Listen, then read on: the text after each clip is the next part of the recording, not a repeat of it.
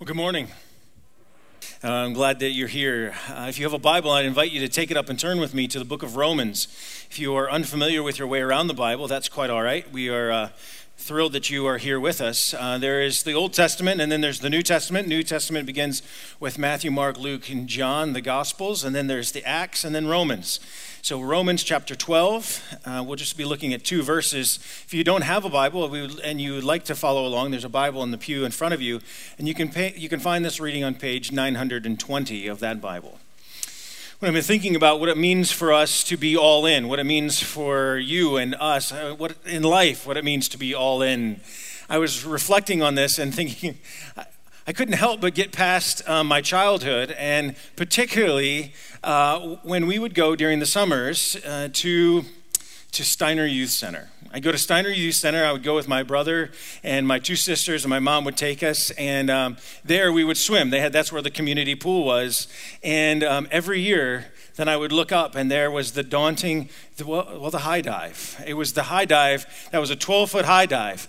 And there, I don't know if you. This is the view from a, a high dive. Um, and once there was a line of kids, and there were always the really brave kids, and then there was me who would have to work up every summer the, um, the, the strength to be able to climb up those stairs, those metal stairs, and you're already wet, and the higher you get, the wind blows, and you start to feel, feel the chill of the air, and then you get on top of the thing, and then, and then you look down. Well, you try not to look down. Um, but there's a line of kids that are following you up. And there's one way at this point when you get on top of the board, there's one way down. And it's not down the ladder, it's off the end. And then you start to walk towards the end of it, and it, it bounces a little. And you're 12 feet, uh, uh, 12 feet in the air, which felt like a thousand feet in the air. And until eventually you just kind of have to go for it. And there you are. I remember seeing the lifeguards looking like tiny little ants, it felt like, as a elementary school person. And then you hit the water and you realize I lived and, uh, and I'll dive another day. You reach a point, and there's several decisions in life, aren't there? When you decide uh, what college you want to go to, or when you decide what, where you, uh, that you want to get married, or when you decide that you want to have children, where there, you, there's these moments in our lives where we have to be all in. And so there is also for a follower of Jesus Christ when we come to putting our faith and trust in Him. But it's not merely that. It's when we go all in with him. But then there is the continued life of a follower, of a disciple, someone that it's this continued process of discipleship, of being all in for Jesus. And we're going to start an eight week series when we look at eight characteristics of what it means to be a follower of Jesus Christ. You say, well, why would we do this series? Why would, why would we do something like this? Um, the Apostle Paul says in the book of Colossians, he says this He, meaning Jesus, Jesus is the, is the one we proclaim, admonishing and teaching everyone with all wisdom, so that we may present everyone fully mature in Christ.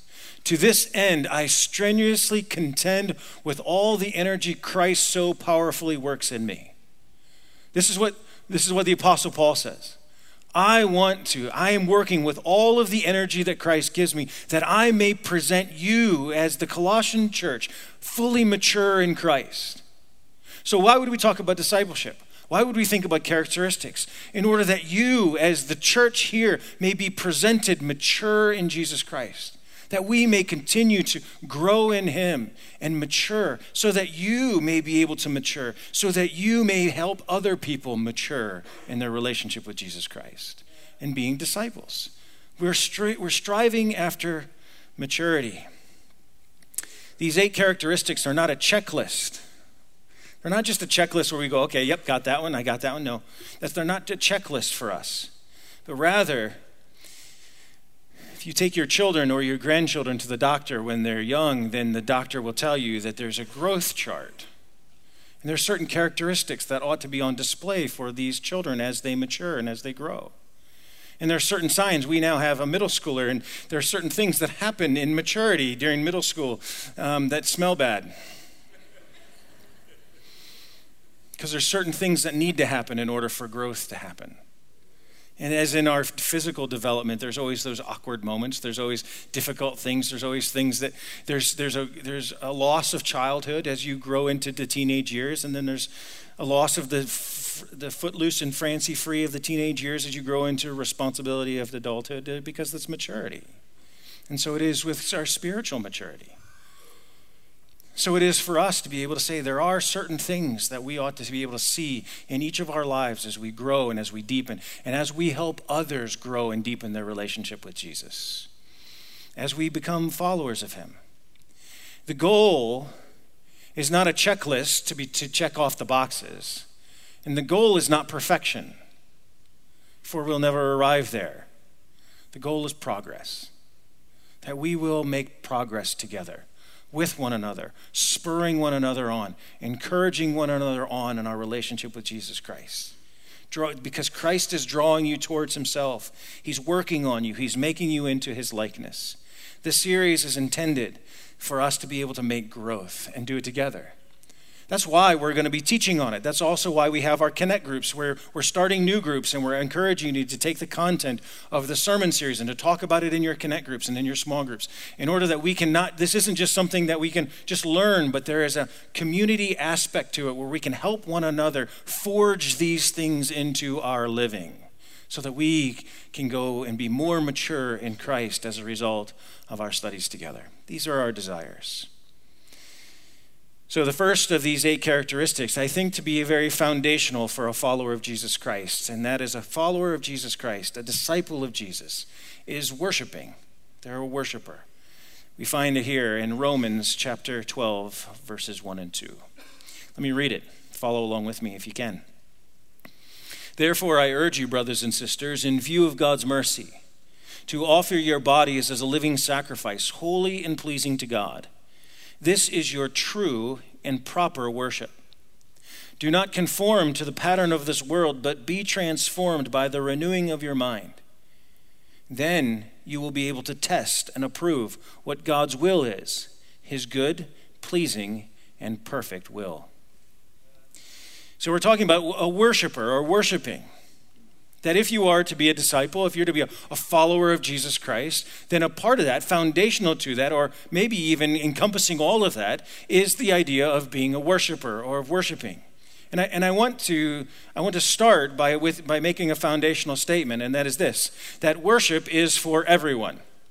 That worship is for everyone, for every single one of us in this room, for all of the people that are not in this room. Worship is for everyone. Everyone Every person is adoring something. Every, sing, every single person that you ever walk by on the street is adoring something. Adoration means to adore or to worship or to give the highest devotion to or praise, to love something or someone. And everyone adores. Later on this afternoon, there will be people who will be adoring. They will don their purple and they will don their face paint and they will they will they will cheer on their team and they will gather around their TVs and they will gather their friends who also think like them and they will be worshiping and they will be adoring and they will be bowing down to the Vikings. And that's fun and that's great, but everyone adores.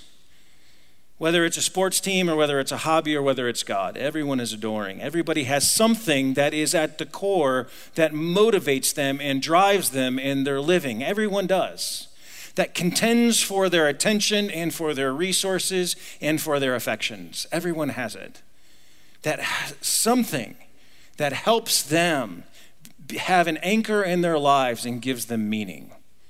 Something that we're adoring, something that we're worshiping who or what we worship, who or what we worship, provides for us the ultimate meaning in our life. And everyone, everyone is doing it. At this very moment, at this very moment, everyone is at worship in some way or another. Maybe consciously or unconsciously. Maybe formally, like we are, or informally. Maybe passively or passionately but everyone is at worship because God created that all of us would worship and we would worship Him not intermittently, but God created us that we might worship Him continuously, that we might always be worshiping Him in all of our lives. We were created to live worshipfully, not just at certain times or on certain days, but always be worshiping Him.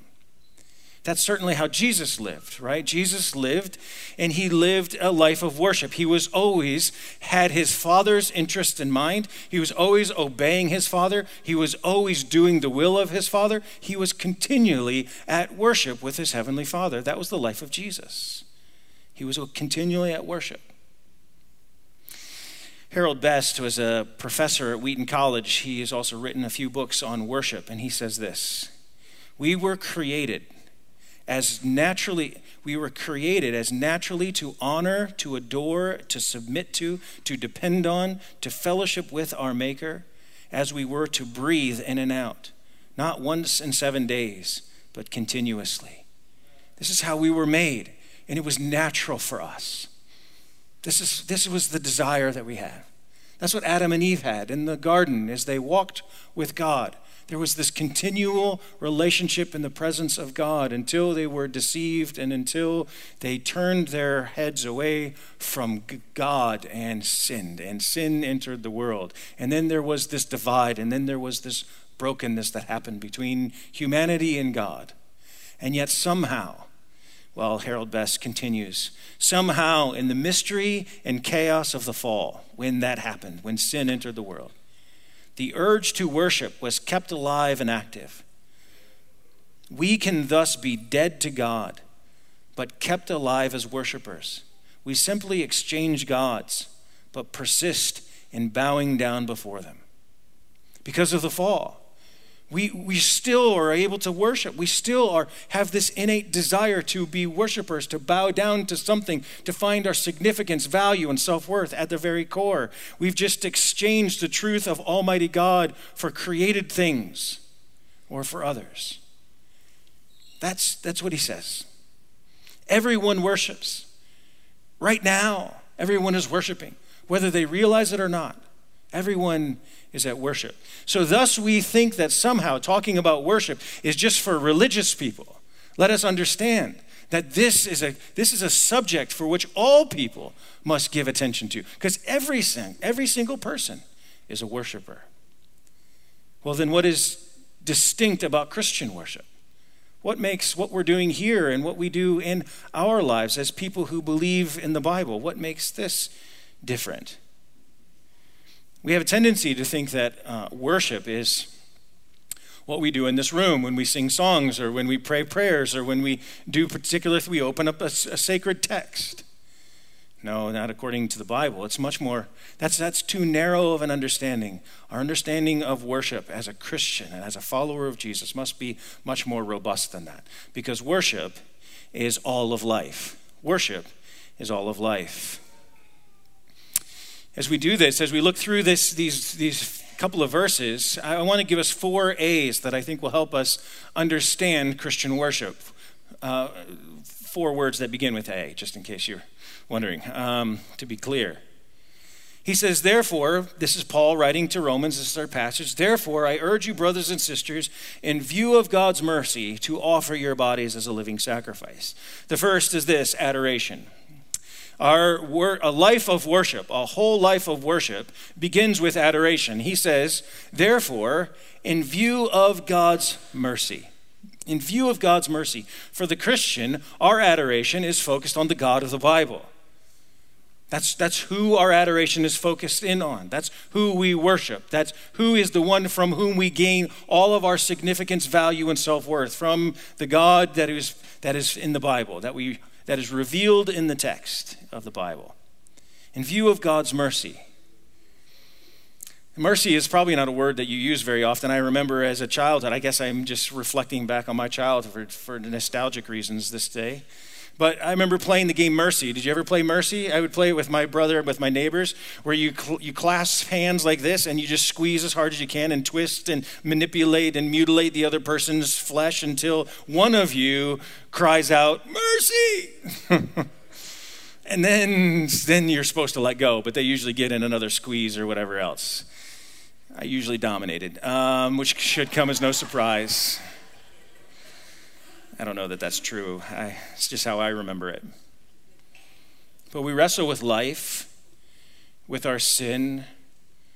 We bow down to other gods. We seek to live a good enough life that somehow people might think well of us, and maybe even we would live well enough that God would be somehow pleased with us. And we're wrestling and we're doing this with the realities and the struggles of our lives. And yet somehow uh, life always seems to win, and we find ourselves at some point crying out for mercy. And God, in His grace and in His mercy and in His kindness, sent Jesus Christ who would stand in our place and instead of treating us as our sins deserve says you don't you, you can't struggle enough. I have come and i have overcome the world. I have overcome the challenges of your life. In view of god's mercy god's mercy is that we once worshiped wrongly we once worshiped created things rather than Creator God, and yet God sent His Son Jesus to live the perfect life that you and I couldn't live, and He died on the cross to bear the burden that our the punishment that our sins deserved, and He rose again, conquering sin and death and hell, and He did it for you in order that you might be restored to an Almighty God instead of being separated from Him. This is God's mercy to us, and in view of God's mercy, because of what He has done for us, he says we adore and we worship in full view. If we are going to be all of life worshipers, it begins by understanding the mercy of God that He has done for us. That you can stop your striving because He has done it in your place. It begins there. It doesn't stop there, but it begins there. Adoration. Second is action.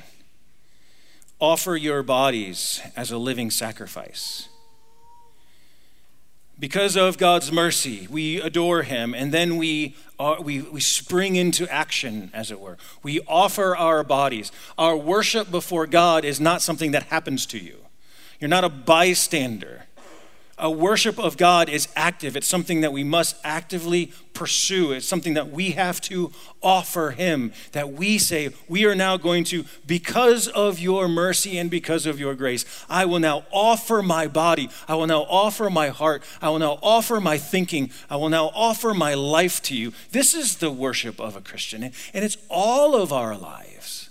It's our, the whole of our life that we are bringing to Him. It is an active work. We who are we're actively seeking to align our actions and our words and our attitudes and our efforts with the source from whom we find our ultimate meaning. That's what worship is. That's what a life of worship is.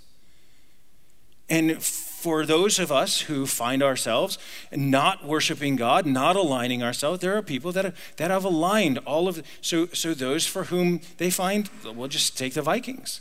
They, they buy the season tickets. They, they buy all the gear. They, they, they, they paint their faces. They make sure that they're there and they're home for all of the games. What is that? They're aligning their words and their actions and their attitudes and their company with what? With what would they find their greatest value? What we worship is what our resources effort, effortlessly flow towards when we do these things. But for the Christian, it is when we align our actions. We give all that we give ourselves over to, actively seeking to align our words and attitudes and efforts to Christ, to Him.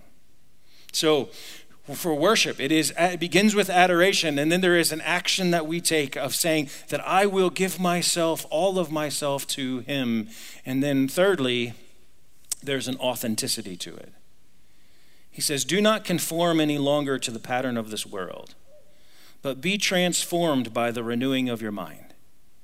Don't be conformed any longer to the pattern of this world, but be transformed by the renewing of your mind. We were all, at one point, conformed to the thinking of that which we adored. We all, at some point, were conformed to the likeness of this world. Our time, our energy, money, and thinking effortlessly flowed to the things of this world.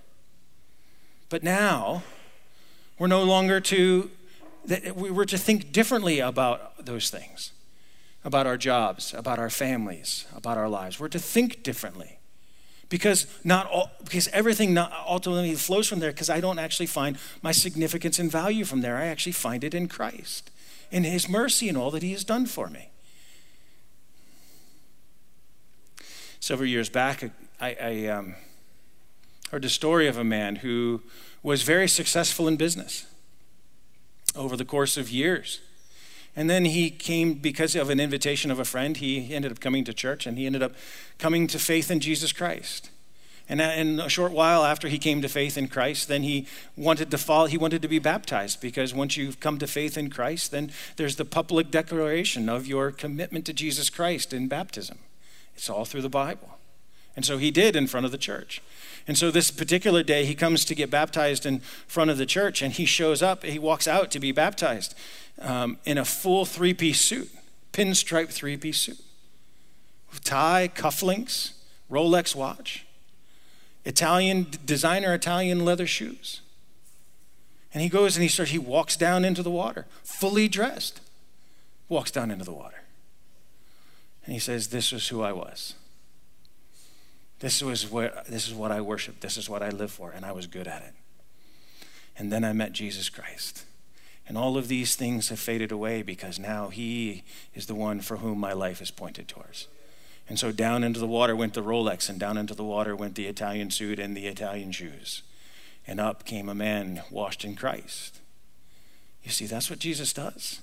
That's worship. That's an act of worship for Him. That all of our life, that there is an authenticity that comes with those who are no longer allowing the things of this world to be the predominant thing that motivates and drives them, but it is Christ. And there is an alignment that must happen for the Christian, for you and for me, that where we are aligning our thinking, our actions, our attitudes, and our values now align with Christ instead of aligning with all these other things. There has to be a transparency and an authenticity to it. Friends, listen to to me. Your neighbors and your friends who are far from God, are not interested in church, would never come to a place such as this, want to see you be a real Christian.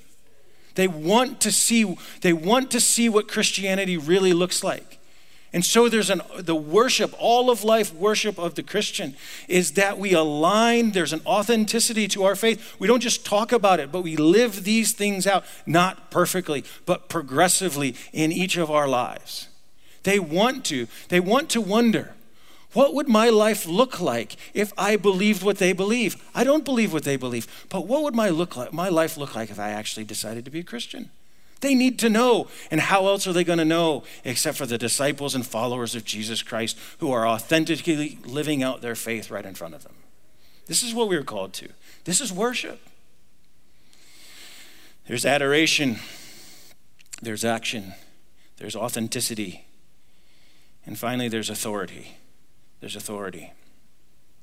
He says, by the renewing of your mind, and then you will be able to test and approve what God's will is, his good, pleasing, and perfect will. There is an authority to the worship, and that is Jesus.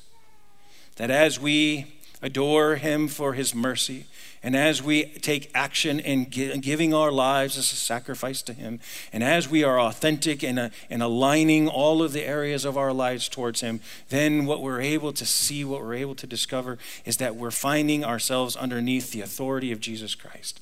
And so we are continually aligning our lives. So for the Christian, we will always come back to what, what did Jesus say? What did Jesus teach? What did Jesus do? Why?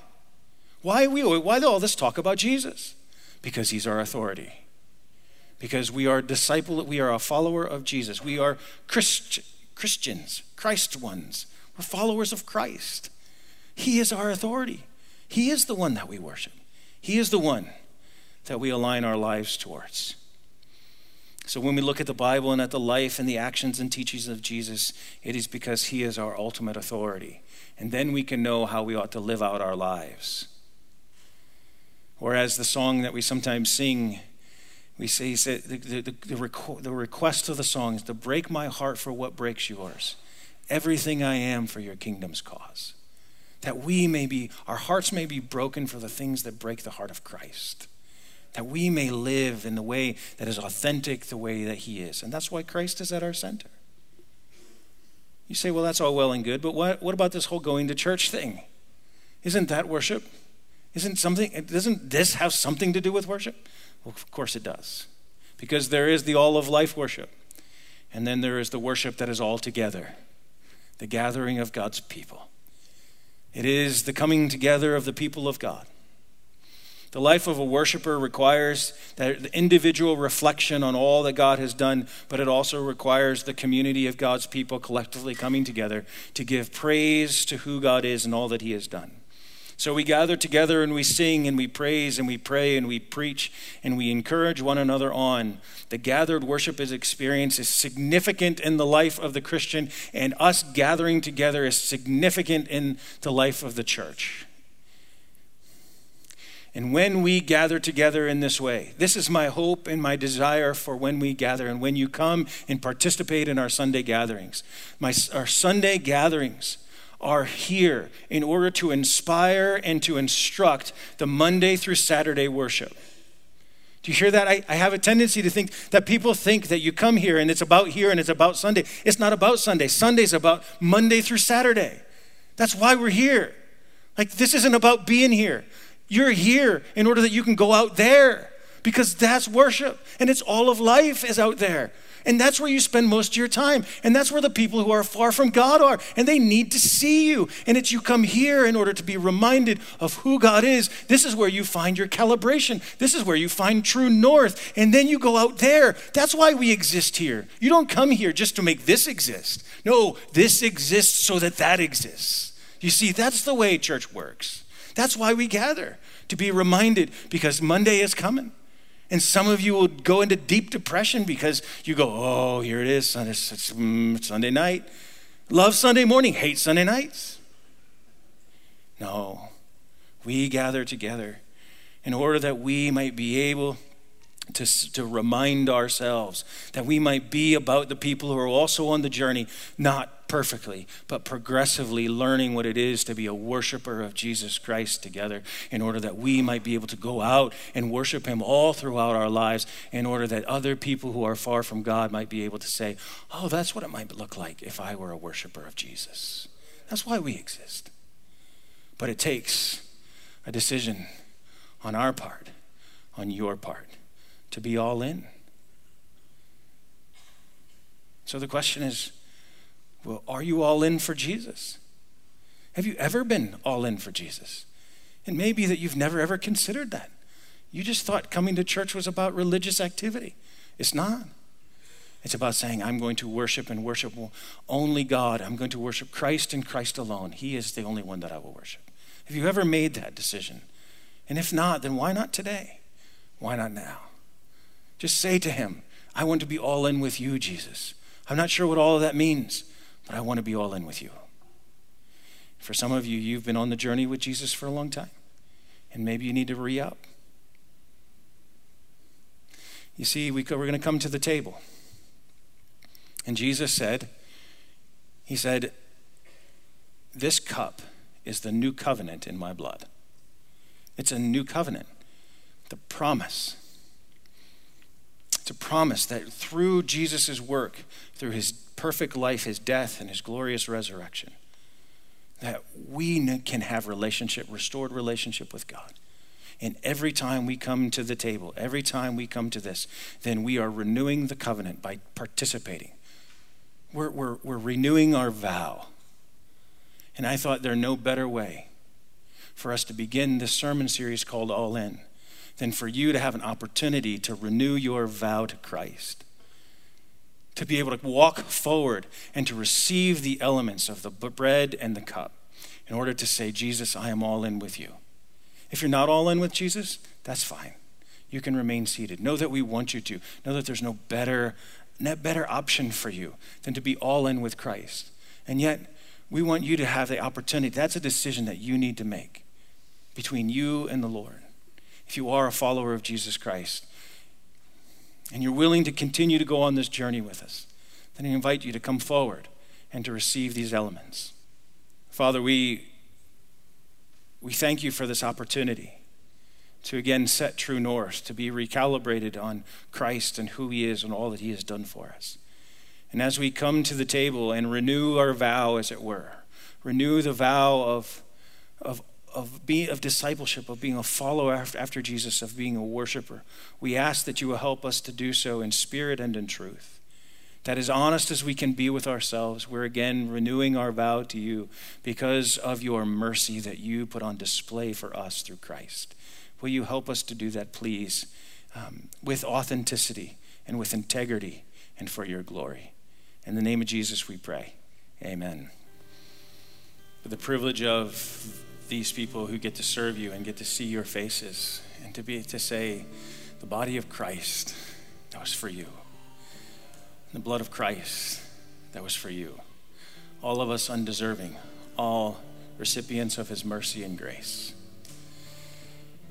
To now be able to say, we want to be again renewing our vows as tenderly and as passionately, as humbly and as boldly as we can to say to Christ, we're all in. We're all in, whatever the journey goes whatever it looks like, we're all in with you, Jesus, for there is no other way. There is no better way than to be with you. Let us eat and drink in commitment again to Christ.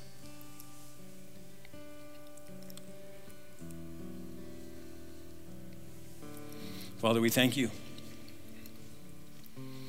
that in these moments that we can be reminded of our unworthiness and your great worthiness. Then in these moments, we can be reminded of how much we need you and how much we need one another. And so, will you again in these moments, will you allow this symbolic gesture to not just be symbolic, but to begin reaffirm in each of our hearts what it means to be all in for Christ? And will you continue to hear the praises of your people? In the name of Jesus, we pray. Amen.